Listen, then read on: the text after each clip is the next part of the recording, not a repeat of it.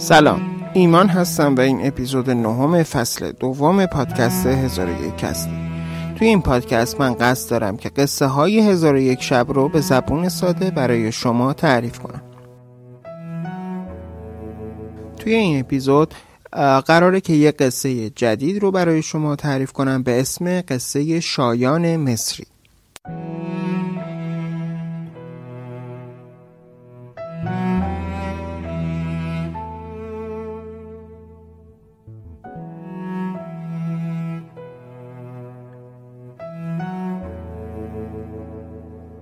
شهرزاد داستان رو اینجوری برای اون ملک جوانبخت تعریف می‌کنه که ای ملک جوانبخت و ای سلطان شهره آفاق داستانی رو که امشب افتخار تعریفش رو برای شما دارم داستان شیرین شایان مصریه که آغاز و ابتدای داستان به این شکله.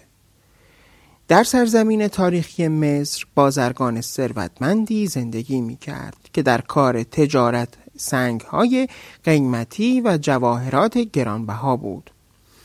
اون بهترین نوع فیروزه خراسان و یاقوت کشمیری و لعل بدخشان و عقیق یمانی و زمرد شامی و الماس آفریقایی و انواع طلاها رو همیشه در حجره خودش داشت.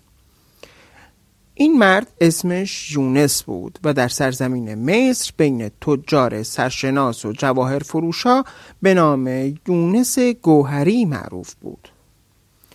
یونس اصل و نسبش به مردم مراکش می رسید که در دوران جوانی به مصر کوچ کرده بود و فقط و فقط یک پسر جوان شانزده ساله بسیار معدب و مهربان و شایسته به نام شایان داشت. که دوستان و اطرافیان اون رو شایان مصری صدا می کردند.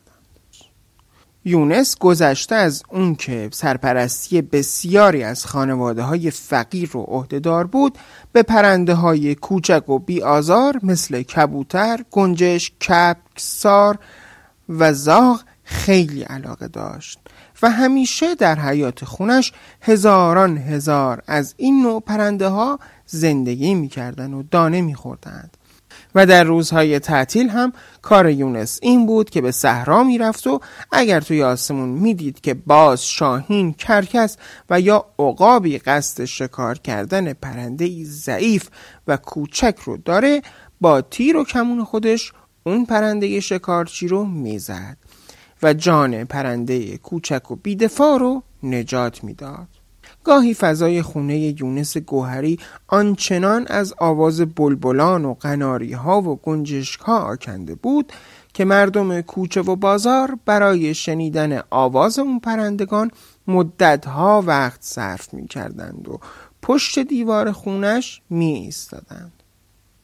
بدون اغراق باید بگم که صدها کودک یتیم و صدها هزار پرنده مختلف در سایه مواظبت و مراقبت یونس گوهری زندگی راحت و امنی داشتند. یونس گوهری در تربیت تنها فرزند پسرش هم از هیچ کوششی فروگذار نکرده بود و معلمان مختلف انواع علوم عصر و هنرهای زمان رو به اون یاد داده بودند از جمله اینکه اون هر روز شایان رو با خودش به حجرش در بازار جواهر فروشا می برد و در کنار خودش می نشوند و علم تجارت و بصیرت جواهر شناسی و شناخت سنگ های اصل از بدل رو به اون یاد می‌داد. به خاطر این محاسن و سجایای اخلاقی بود که در سرتاسر سر سرزمین پهناور مصر یونس گوهری شهره و معروف بود روزها یکی از پی یکدیگر به سرعت سپری شدند و روزگار پیری و کهنسالی یونس گوهری فرا رسید تا اینکه روزی پدر فرزند خودش یعنی شایان شایسته رو پیش خودش نشوند و گفت ای فرزند می‌خوام توی این چند زمانی که زنده هستم برات همسری انتخاب کنم. و دختری رو به کابین عقد تو در بیاورم تا هنگامی که مرگ من فرا می‌رسه تو تنها نباشی آیا موافقی که دینا دختر هارون تاجر معتبر بازار جواهر فروشان رو به عقد در بیارم؟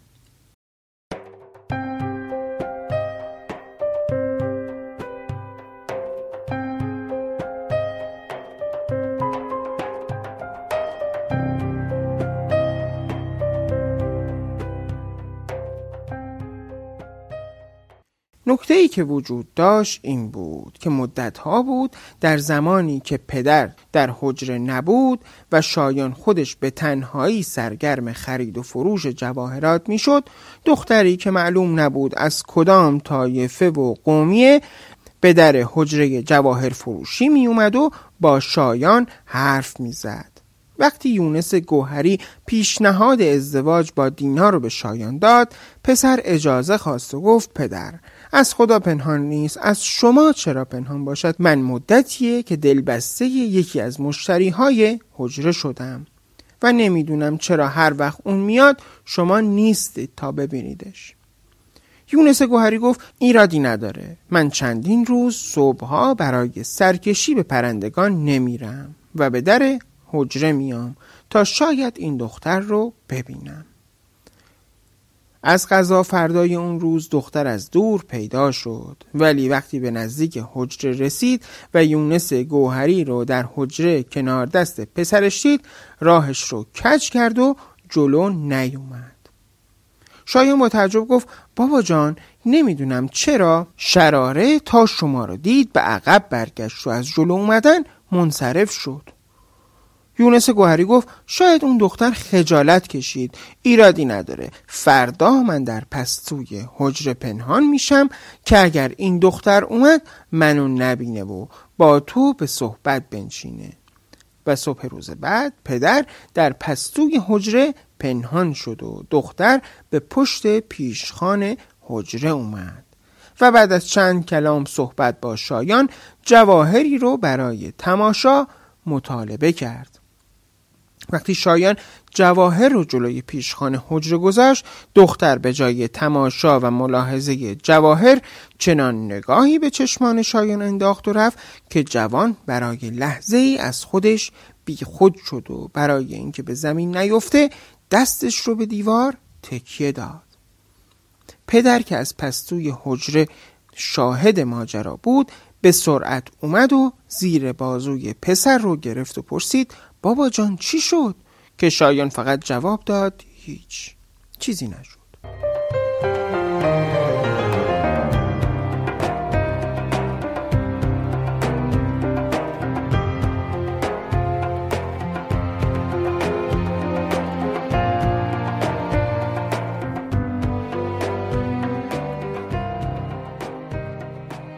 از همون روز و ساعت به بعد و بعد از اون نگاه شررخیز شراره به شایان بود که جوان قصه ما گاه گاهی دچار سرگیجه می شد و در درونش التهاب و در دلش سوزشی پیدا می شد و هر وقت که اون دختر مثل روزهای گذشته به در حجره می اومد و جلوی پیشخان می ایستاد تا زمانی که روبروی شایان ایستاده بود شایان راحت و آرام و خوشحال و خندان بود. و وقتی می‌رفت اون التهاب و اشتیاق بیشتر و به حد آزاردهندهی می رسید یک روز دختر به شایان گفت من فردا قصد سفر به سرزمین های دور دست رو دارم و دیگه اینجا نمیام. و عجیب اون دختر در تمام مدتی که تقریبا هر روز به در حجره جواهر فروشی میومد حتی قطع سنگ ارزان قیمتی هم نخرید. و انگار قصدش فقط این بود که شایان شایسته قصه ما رو به پریشان حالی و آشفتگی بکشونه و بره. یک هفته گذشت و دیگه شراره نیومد. و هر روز ناراحتی و التهاب و انتظار شایان برای دیدن شراره از روز پیش بیشتر و بیشتر می شد و, و وقتی پدر شایان یا همون یونس گوهری قصه ما پی به عاشق شدن پسرش برد گفت فرزندم با اینکه قصد من این بود که دینا دختر هارون رو برای تو به همسری انتخاب کنم با وجود اینکه از روز اول این دختر به قول معروف به دلم ننشست اما وقتی که تو اون رو دوست داری میرم و اون رو برای تو خواستکاری می‌کنم. فقط بگو ببینم نشانی خونه این دختر کجاست و توی کدوم محله زندگی می‌کنند. وقتی پدر شایان یعنی یونس گوهری از فرزندش پرسید که نشانه خانه اون دختر کجاست و در کدوم محله زندگی می‌کنن؟ شایان محزون و دلباخته جواب داد نمی‌دونم پدر. فقط در آخرین روز دیدارمون به من گفت که قصد سفر به سرزمین های دور دست رو داره. و پدر در جواب فرزندش گفت بر فرض اینکه خودش تنها باشه یا اینکه به همراه خانوادش به سفر رفته باشه اما خونه و خانمانشون که برباد نرفته. من اونقدر قدرت دارم که مأمورانی رو بگمارم تا تمام شهر و حتی سرزمین مصر رو جستجو کنن و شراره دلخواه تو رو پیدا کنند از فردای اون روز بود که یونس گوهری بیشتر از ده نفر رو با نشانه هایی که از دختر داشت به دنبال اون برای پیدا کردنش فرستاد. اما دریغ برای یونس و درد برای شایان. که اونها هرچه گشتن کمتر پیدا کردند و روز به روز درد هرمان شایان و پافشاری یونس در یافتن شراره شدت می گرفت و عجیب اونجا بود که در هیچ کدوم از محله های شهر هم کسی نشانی از دختر و خانوادش نداشت و پدر و پسر در حیرت موندند که پس اون دختر هر روز از کجا می اومده و جلوی پیشخانه حجره می ایستاده و به گفتگو می پرداخته بالاخره کار شایان به اونجا کشید که از شدت رنجوری و شدت دلخونی به بستر افتاد و روزی که شایان تنها در منزل و در بستر خوابیده بود پیرزنی در شکل و هیبت فالگیران به خونه اون اومد. در به خونه رو زد و شایان با سختی به در خونه رفت. وقتی پیرزن گفت که آیا دوست داری که فالت رو بگیرم و ستاره بختت رو پیدا کنم جوان ناامید با شوق جواب آری داد. پیرزن فالگیر گفت شراره مورد علاقه تو که دختر فلان کسه. الان در بیرون فلان شهر در قصری مجلل با پدرش انتظار تو رو می‌کشه. پس هرچه زودتر با پدرت به اون دیار سفر کن چرا که پسر پادشاه کشور حبشه هم که روزی دختر مورد علاقه تو رو دیده مثل تو در پی اونه. پیرزن فالگیر سکه ای از شایان گرفت و رفت. شایان هم وقتی پدرش برگشت تمام ماجرا رو براش تعریف کرد و یونس گوهری یا پدر شایان بعد از تمام شدن حرفهای پسرش گفت پسرم من به خاطر علاقه ای که به تو دارم حاضرم با تو به هر جایی که بگی سفر کنم. اما دلم به این کار روشن نیست. یونس گوهری حجره رو برای مدتی بست و با شایان به طرف شهری که پیرزن فالگیر گفته بود حرکت کردند.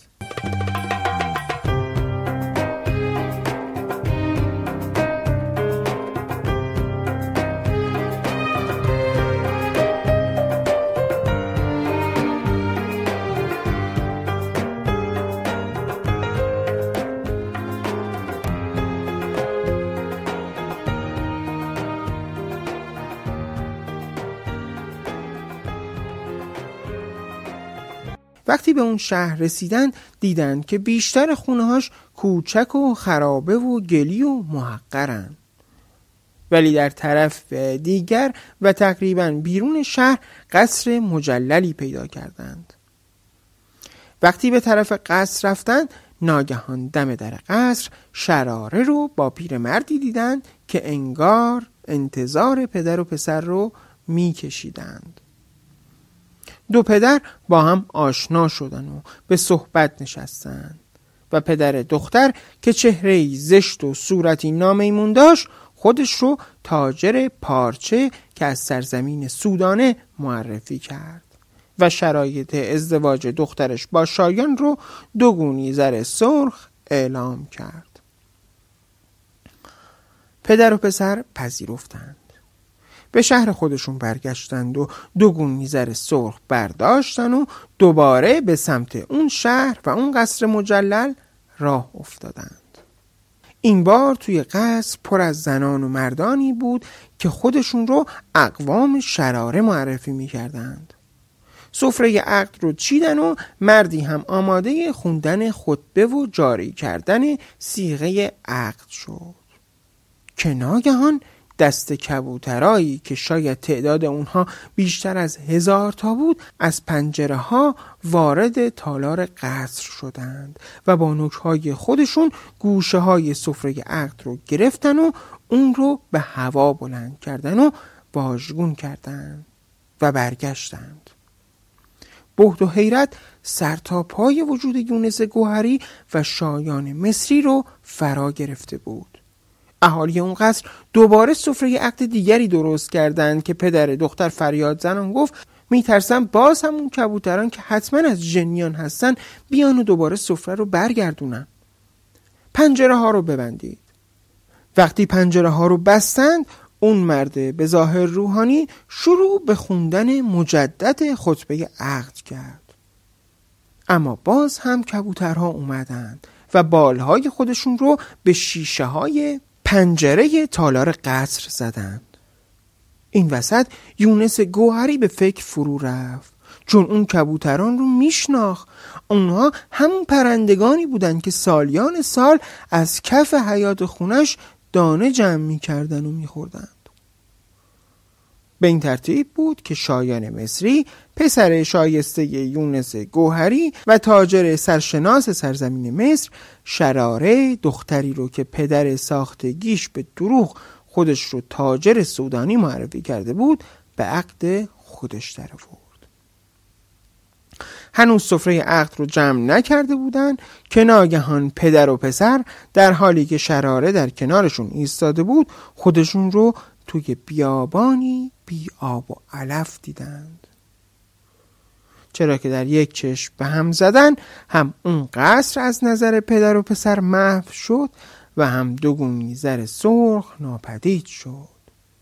هنوز همچنان شایان و پدرش هاج و واج به چپ و راست نگاه می‌کردن که دختر گفت پدر جان مگه اشکالی داره که پسر برازنده و شایسته شما دختری از طایفه جنیان رو وقت خودش در بیاره؟ وقتی قصه به اینجا رسید باز هم مثل 26 شب گذشته سلطان انتقام جوی دختران بیگناه کش به خواب رفت. و شبی دیگر هم سر شهرزاد زیر تیغ جلاد نرفت.